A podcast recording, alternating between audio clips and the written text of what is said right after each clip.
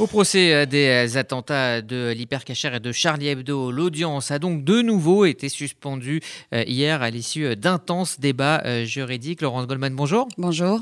Alors au cœur de cette polémique, le recours ou non à la visioconférence pour les accusés positifs au Covid-19. Oui, et tout d'abord un petit récapitulatif de la situation telle qu'elle se présente aujourd'hui, l'accusé principal, Ali Riza Polat, est malade depuis trois semaines. D'abord positif au Covid-19, il ne l'est plus depuis ce week-end, mais son état de santé n'est pas compatible avec sa présence dans le box de la Cour d'assises spéciale de Paris. Il peut en revanche, selon l'expert médical, suivre les audiences en visioconférence depuis sa maison d'arrêt de la santé.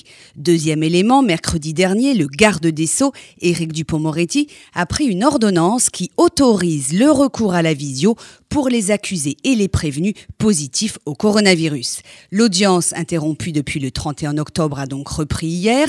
Elle a été entièrement consacrée à cette situation juridique inédite et les avocats de la défense et des parties civiles ont été unanimes. Pas question de reprendre le procès avec Polat en visioconférence. Cela constitue à leurs yeux une atteinte aux droits fondamentaux de la défense. Alors, Conseil des accusés et avocats des victimes sont-ils sur la même ligne? J'ai posé la question à maître Catherine Zwark. Elle défend une dizaine de parties civiles dans le dossier Charlie Hebdo. Pas exactement parce que euh, certes on se retrouve sur le, les libertés fondamentales quand elles sont attaquées, mais on n'est pas sur la même position puisque dans le procès, euh, moi je suis côté victime et eux sont côté défense.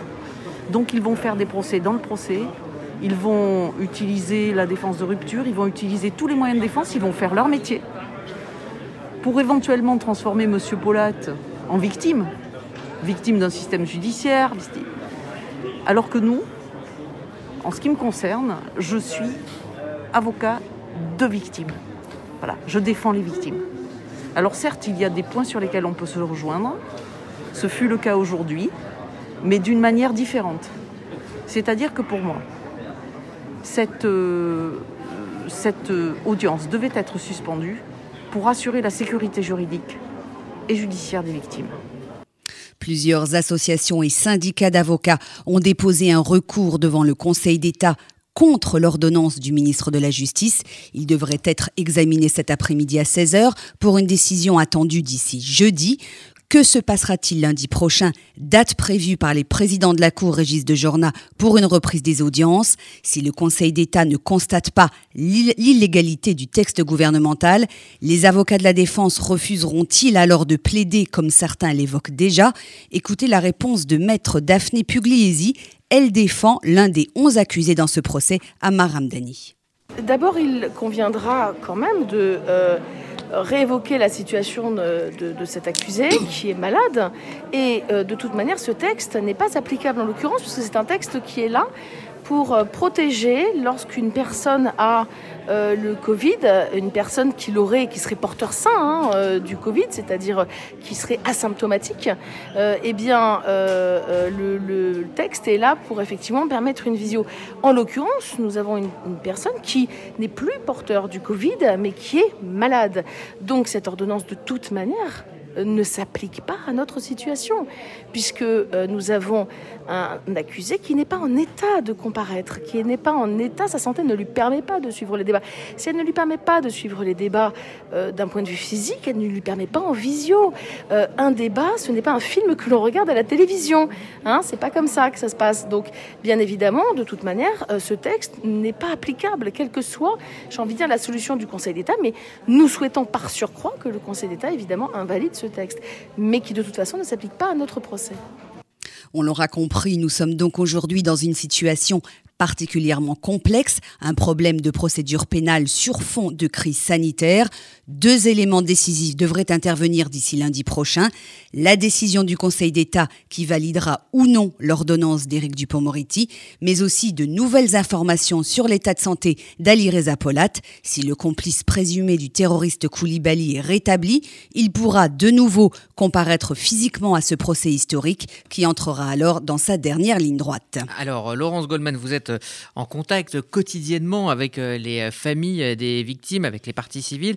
Comment vivent-elles ces suspensions à répétition?